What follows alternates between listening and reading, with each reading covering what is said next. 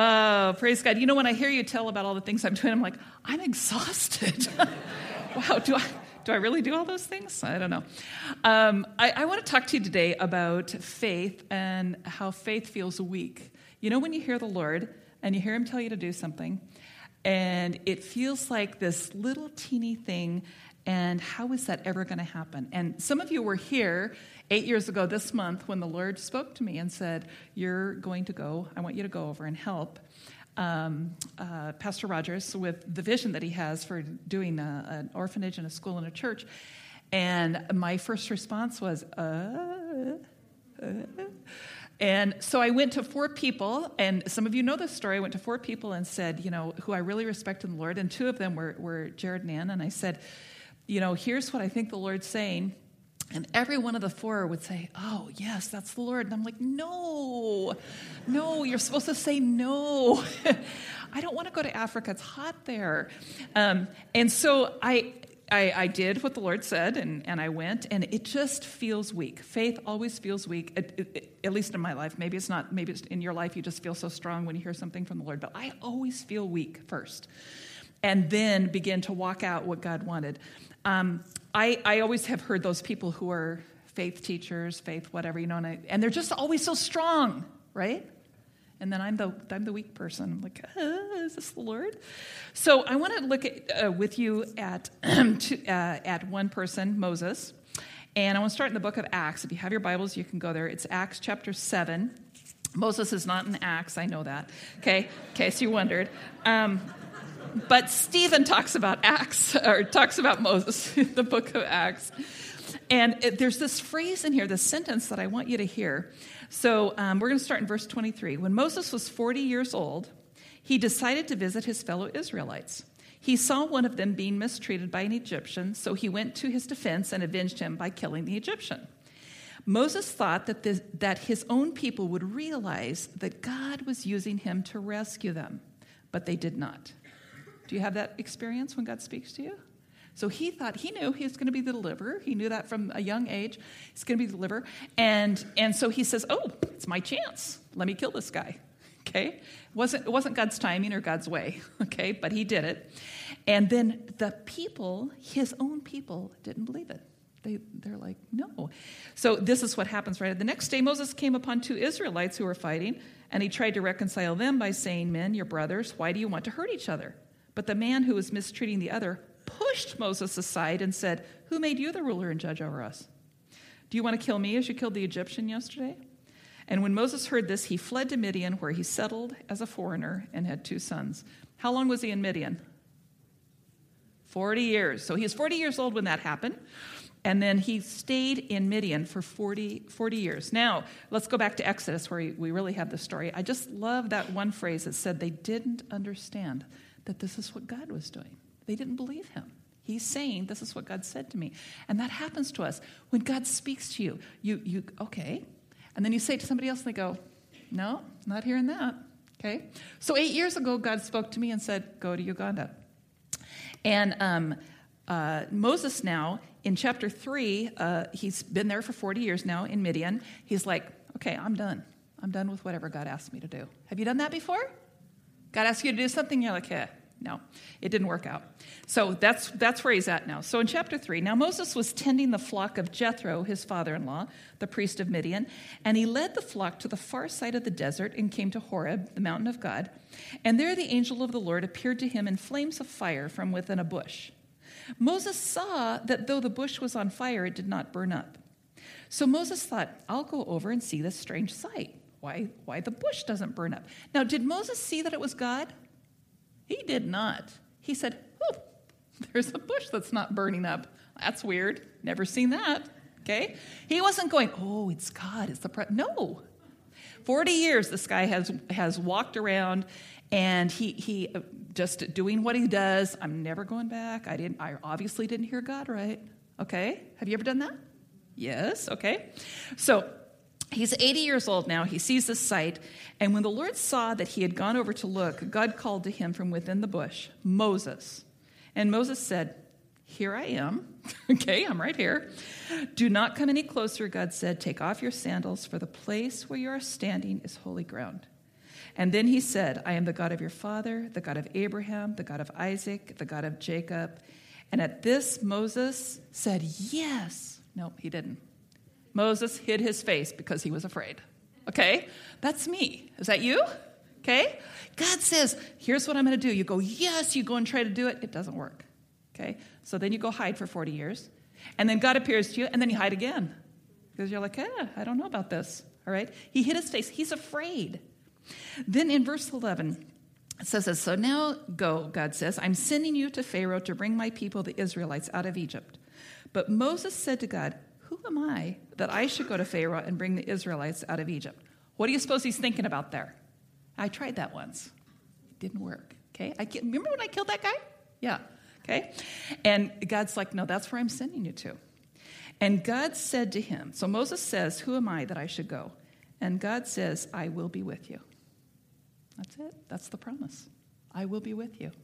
This morning I am staying with the Cressmans while I'm here in town, and I was up early and praying, and I said, Lord, I just want you to touch my heart today, to touch our hearts, all of our hearts. I was so excited to be with all of you today, and I want you to touch them, and the Lord just said this to me, I'll be with you. I'll be with you. I like that. As long as he's with me, I'm okay. Are you okay? Even if nothing ever happens, okay? God is with me. That's a wonderful thing. I'll be with you. You know, there's always a time lapse in when God says something to you and then when he does it. Have you noticed that? Okay. If God speaks to me, I think he's going to do it tomorrow. Today would even be better, right? Are you with me? Okay. So Abraham, from the time Abraham got the promise until the child was born was 25 years. 25 years? You know, the church I pastor of their New Life, there's nobody older than 31, I think, there. So when I say something like this, they're like, 25 years? Wow. Okay? It's a long space of time. Joseph, listen to these scriptures. This is from Genesis, starting in chapter 37, and Joseph's dream. So Joseph, a young man of 17, was tending the flocks with his brothers. And Joseph had a dream, and when he told it to his brothers, they hated him. He said to them, listen to this dream I had. We were binding sheaves of grain out in the field when suddenly my sheaf rose up, stood upright, and your sheaves all gathered around and bowed down to me. Mm-hmm. Nice to say to your older brothers, okay? And then he had another dream, and he told it to his brothers. Listen, he said, I had another dream. Oh, he's excited. This is great, okay? And this time the sun and moon and 11 stars were bowing down to me. When he told his father as well as his brothers, his father rebuked him. Okay? People don't always believe what you hear from God. Is that true? Okay? And then if you flip over to chapter 41, you get so there's a lot in between there. Those of you who know the story, you know that he goes to jail. His brothers sell him to some Egyptian traders. So in 41, it says, so Pharaoh said to Joseph, I hereby put you in charge of the whole land of Egypt. Okay, this is the fulfillment of the dream, and you know the rest of the story. And it says Joseph was 30 years old when he entered the service of Pharaoh. He had the dreams when he was 17. The fulfillment was when he was 30. How many years is that? 13 years. God told me this, and everything in his life went wrong up to that point. If you read the story, you'll see it. Put in jail. Lord, I thought that dream was from you, right? If you haven't experienced that yet, just wait. Moses, 40-plus years, from the time that he knew until the time that it's actually fulfilled. And he's afraid in the midst of it. Faith, I teach this in Uganda to the people at the church there. Faith means to listen, believe, obey. It's very simple. Listen to God. What is he saying? Believe him. Okay, Lord. That's what you said. And then walk it out each day. What is God saying to you? So when, 8 years ago, when I heard the Lord say to go to Uganda, I had no idea what that would mean. I had no idea what would be next and next and next. And now we're going to look at some pictures. There's a thriving church and a school. Let's go ahead and watch these pictures. The beginning. Do I need to move out of the way? Am I okay? Okay, all right. So this first picture, I'm not going to see them up there, right? Okay, this first picture is the first day we had church in Budaka. So there's 29 people, if you want to count them. There's 29. I'm the white one back there near the back there. Okay? So we had 29 people, and about half of them were family members and friends and stuff, okay, who just came to help us start the church. Am I? What's that? Oh, thank you so much. We don't have all this kind of stuff in Uganda, so I don't know how to do this, okay? We're pretty simple over there. Now, that church is now between 350 and 400 people on Sunday morning. But we started here. The Lord said, do a church. Okay, let's do a church. Next picture. Next. There we go. There's the beginning with our 30 orphans when we started, okay? And this is they're getting ready to go to school. And this is in January, February, probably about around February of 2010, right? I think that's right. And there's Pastor Rogers, and there I am with our kids. Next. And this is, the Lord spoke to me at some point in that first year and said, I want you to do a Saturday school. So just do like a Sunday school, but for the community, the kids to come from the community. So I said to Pastor Rogers, how many kids do you think you'll come? He said, well, it'll be our 30 kids, and then maybe we'll have, I don't know, 10, 15 more kids. That was the first day. So... Yeah, it wasn't quite the number we thought. And we actually played Duck, Duck, Goose with this group of kids. Yeah. And they thought, this is the stupidest game they've ever seen before, to run around 300 kids. It gets you really hot. Anyway. And we even made two groups, so there were 150 in each group. But anyway, so the Lord said, do this. We did it, and it was really blessed. It was a wonderful time with kids, sharing the gospel of Jesus Christ with them. Next. And then we built a building, and many of you were involved in this. You weren't over there with us. Some of you were. But we began building a building for their school. They now have a school of about 500 kids, okay? And this was the beginning of it as we were beginning to build. Next. And then you sent people over. Do you know anybody in that picture besides me? There's another white person in the picture. That's Kayla. And Kayla and Nick came. Nick was working on the building while we were just cutting hair. We were having fun while they were building. And so Kayla came, and I said, could you bring your scissors and cut my hair too? And so she did. The kids thought it was fascinating because they just get their head buzzed. So they thought it was really fascinating how you cut hair and stuff. So they're all there. So you guys sent two teams of people. This was the first team that came. Notice there's no pictures of you guys building, just of us cutting hair. Okay, and next picture shows Ann there, and we were all there together. This is the second team that came, and they did some pastors' conferences for us, and here we are at church, at the end of church. Next. They're bumping hands with the kids there. Next. And this is the last thing that we did with the kids before I left Budaka. Abby was with us. I think you must have been taking the picture because I don't see you there. But we had a picnic. They'd never been on a picnic before. So we went out to this place and did a picnic. And that was the last thing we did with the kids. And then I came home for rest, not knowing what was next. Okay, Lord, I've done this. I turned the work over. We had started 7 different businesses during the course of the 4 years that I was there, and it was completely self-supporting at that point. And then I moved west to Fort Portal. So I came back, and I went to Eugene instead of coming here because my parents were getting older, and I knew I needed to be around them.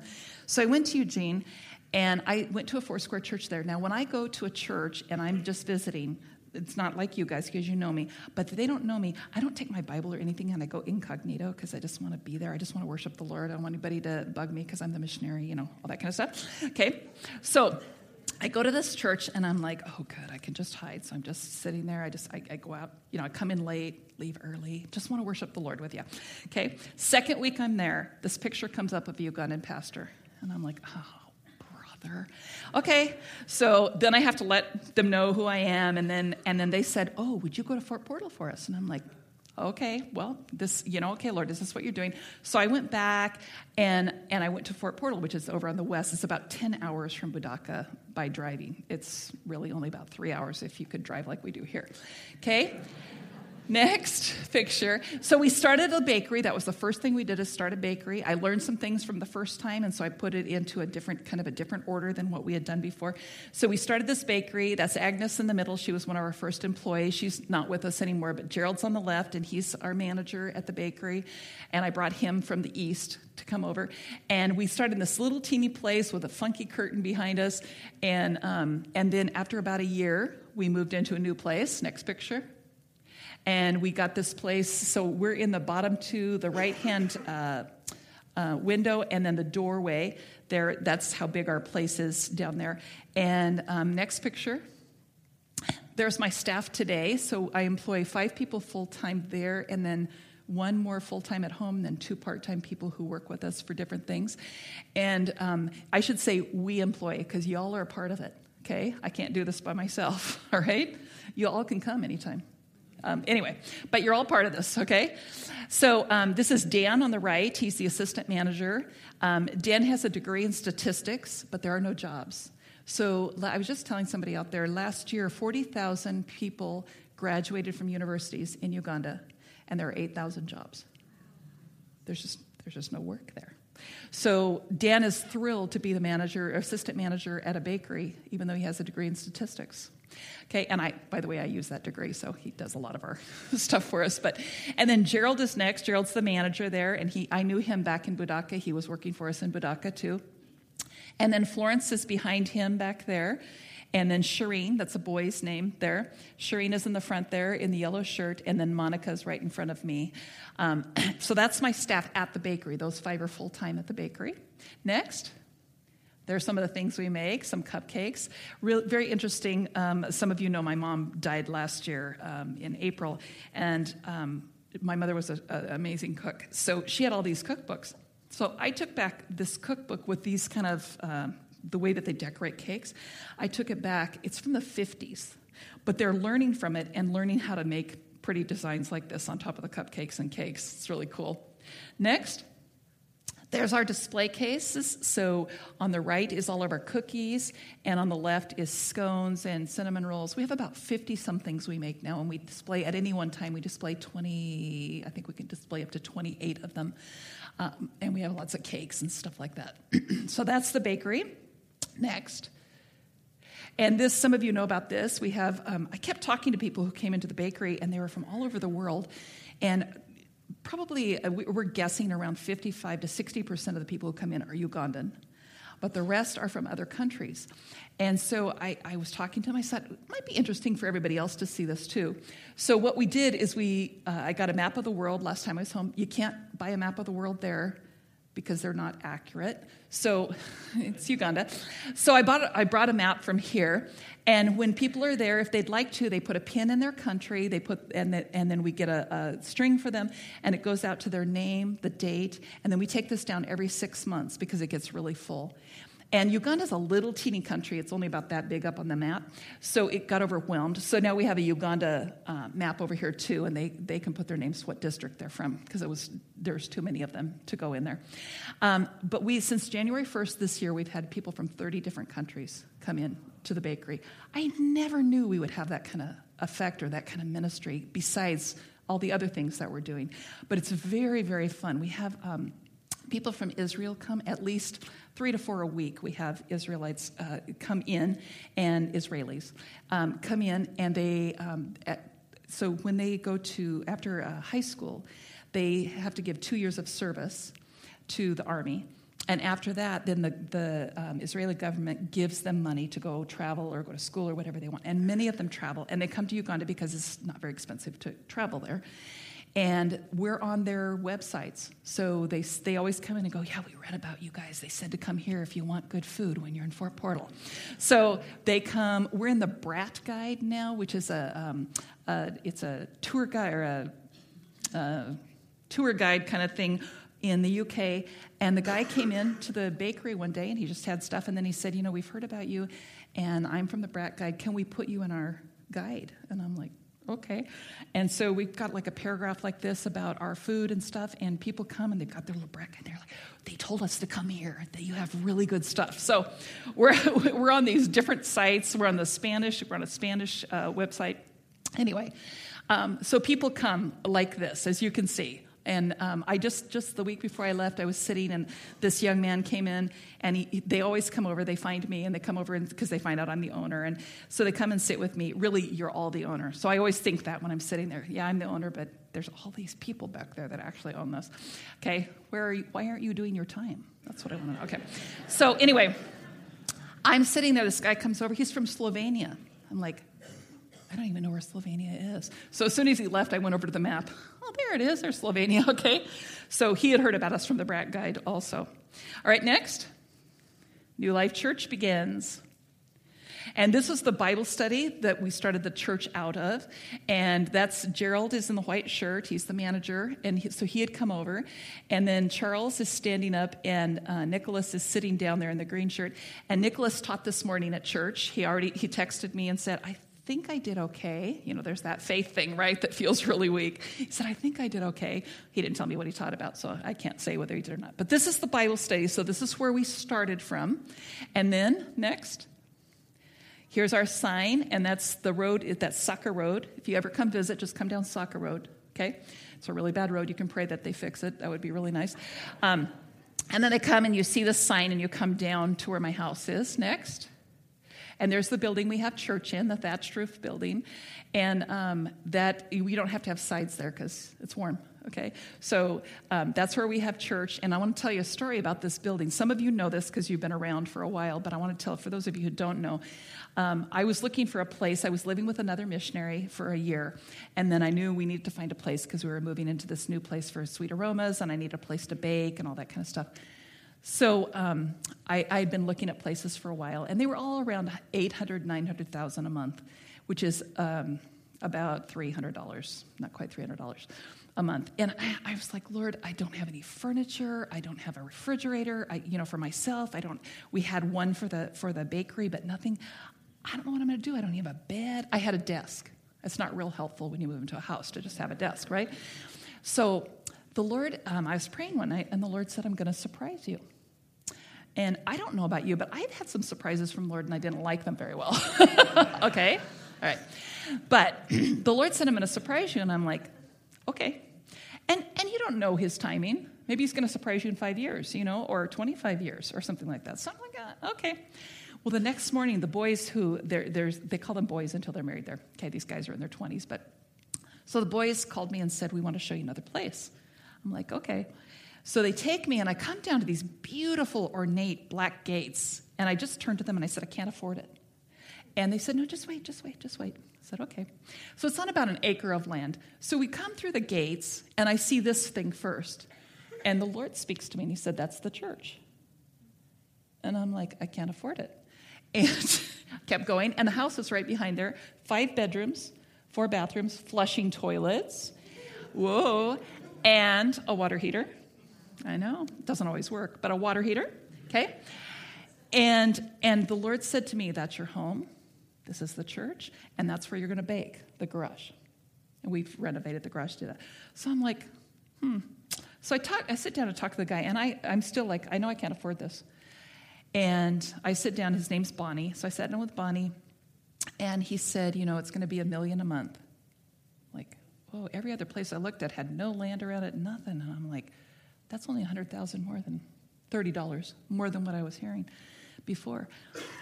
And then he said, but there's one thing that you have to agree to. And I'm like, okay. He said, I have to leave all the furniture in here because I have no place to put it. And I have to leave the refrigerator, and I have to leave the stove, and I have to leave all the sheets for the beds. I just have no place to put anything. And then I heard the Lord say, are you surprised? Okay, totally surprised, okay? Wonderful, wonderful thing. So I've been there for 2.5 years now. So we have church right there on the grounds. Next. This is Yasin, and Yasin is a worship leader. Yasin has AIDS. He was born with AIDS, and no parents. He's been an orphan. He's in his early 20s now, and he is responsible for his family. So I know his family, his sister and his brother also. He takes care of them, but he leads worship for us. He plays the keyboard. Next, there's people at the church just sitting and listening. Next, This is Ann, who's from Kenya, and she and her husband have a restaurant in town, and she was teaching that day. She's a wonderful teacher. They're really mature Christians, which I have mostly young Christians, so it's very nice to have some older people who can help the younger ones along. Next. And that's Nicholas. And Nicholas was teaching this morning, but this isn't from this morning. This is from some time ago. So I'm training them how to lead the church, how to teach, how to lead worship, that kind of thing. Next. Sometimes we get sent out. So Pastor Balaam, who is comes to the church sometimes, most of the time, he asked us to come out. This is a church that he works with, and he asked us to come out and teach there. So I go out and teach out in the, this is about an hour away from where we live. You see the mud hut, and the ceiling, or the top doesn't even meet the sides. Can you see that? So this is a church in Uganda. Next. Outreaches of New Life. And so about probably 4 or 5 months ago, one of my board members wrote to me and said, I just feel like you're supposed to do something with kids. And I'm like, okay, I'm really busy, but okay. Lord, what do you want us to do? And I felt like we call them kids crusades out in the villages. So I said to Nicholas, can we come out to your village? That's Nicholas's house is right back over there. And so can we come out to your village? He said, yes, the kids would love it. So we go out, we do 2 hours with them. We do Bible stories, games, craft project, and tell them about Jesus. And so he said, we're going to have about 30 kids. And then he called me and said, well, it's going to be more like 100 kids. Well, we had 200. This is driving in. And I'm like, okay, that doesn't look like 30 kids to me. It looks like a lot more than that. And they were really excited. The next picture shows them making friendship bracelets. So this is the last, we went to Kiboha again about 6 weeks ago now. And so we talked about being friends with Jesus and being friends with each other. What's a good friend like? So we made these friendship bracelets, and I found the yarn for these one day before the thing. I could never find yarn, and somebody said, oh, I know where you can get it, and they told me, and I went there. So I'm cutting bracelets for 5 hours. I'm cutting bracelets before we go so that they have it all the right. And then they got to make a bracelet for their friend and put it on their friend. Next picture. More bracelet making. Next, making bracelets. And this is Gerald and Dan helping the kids. We had to teach Dan how to braid, never braided before. Okay, but Dan grew up in Kampala in the big city, and his auntie and uncle, he's an orphan, but his auntie and uncle had a lot of money, so comparatively. And so Gerald grew up way out in the village, and they make their own ropes. So he knew how to do the braiding because of making ropes. Okay, so they were doing braiding with the kids. Next. And we give them a cup of juice and a little package of crackers, very small little package of crackers. And they always come up like this little girl. They get on their knees and say, thank you, Pastor Lori, for a cup of juice. Can you imagine? For one cup of juice. I love this little girl's expression. Okay, and next. And then... girls, this always happens, and you got, can we model for the picture? Okay, so they're modeling for you. Okay, and then before you start I think the video's next, am I right? Okay, so this is the end of the time when we're talking to them about Jesus and leading them in their relationship, into a relationship.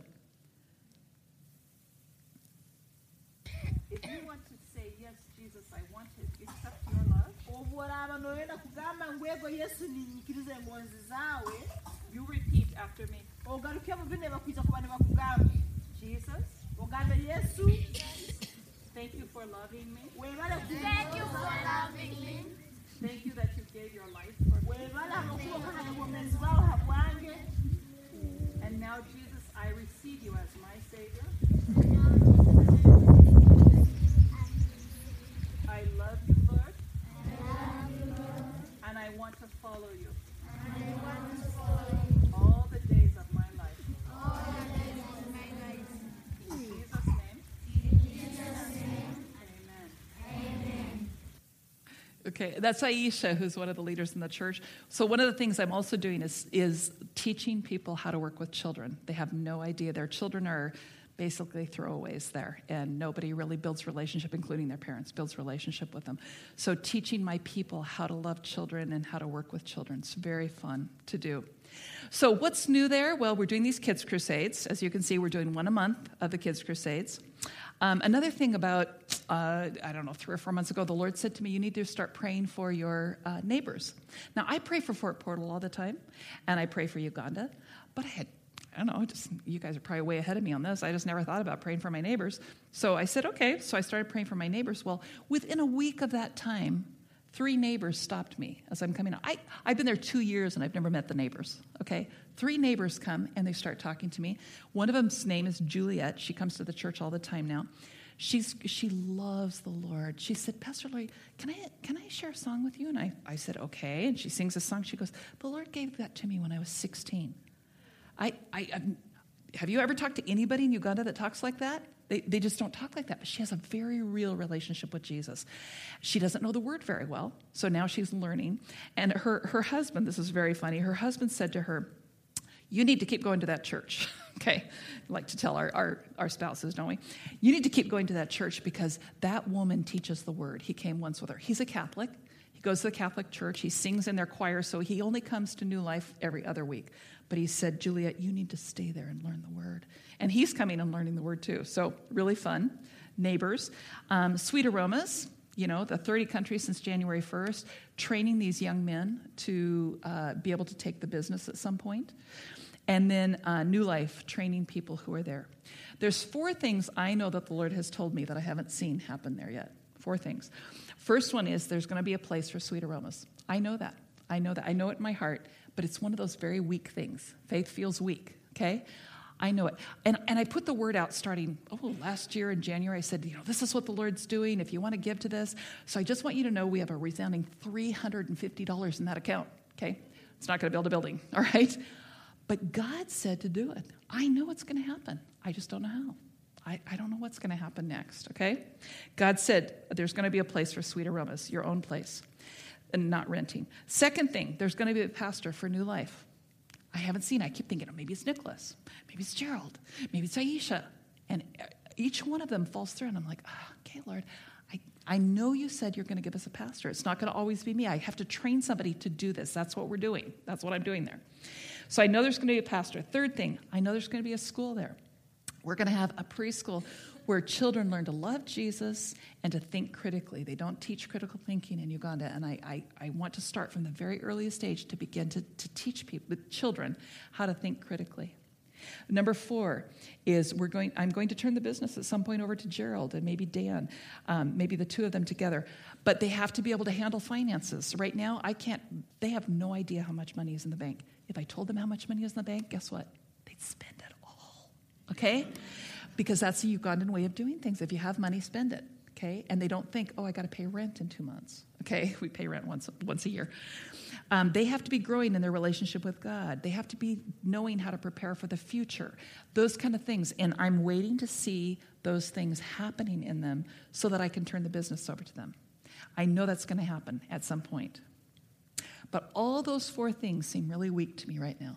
Seems like it'll never happen. But I've walked through enough in the last 8 years to see God do these amazing things that he's done, as you've seen what's happened. Hebrews 11:1 says this, faith is being sure of what you're not sure of. Faith is being sure of what you're not sure of. That's really what we're called to do, to listen, to believe, to obey God. It's the same for all of you in your lives, okay? It's just at a different place. So my question to the Lord each morning is, Lord, what do you want me to do today? Because I know if I do what he asked me to do today, tomorrow I'll be ready for whatever's the next day. And it's the same for you, okay?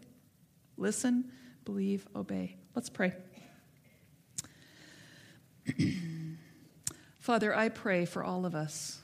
I pray, Jesus, that we would learn this lesson of listening, believing, obeying you, of walking out whatever you give us to do, Lord, that day, so that we can be where we need to be. Lord, you had it designed for me to be in Budaka. You had it designed for this church to be a part of that whole work, to send teams over, Lord, and to be a part of building the school, all the things that you've done there, Lord. You have it designed that we would all be in relationship in Fort Portal now, Lord. You have Gerald, who's growing in knowing you, Jesus. Lord, I thank you for what you're doing. I thank you for each one of these who's here, because you're doing the same things in their lives. Maybe they haven't seen the fulfillment yet, but God, you're doing something. And I pray that you would continue to do that in our lives, that we would continue to be faithful, to listen, to believe, and to obey you for the things you want to do. Thank you in Jesus' name. Amen.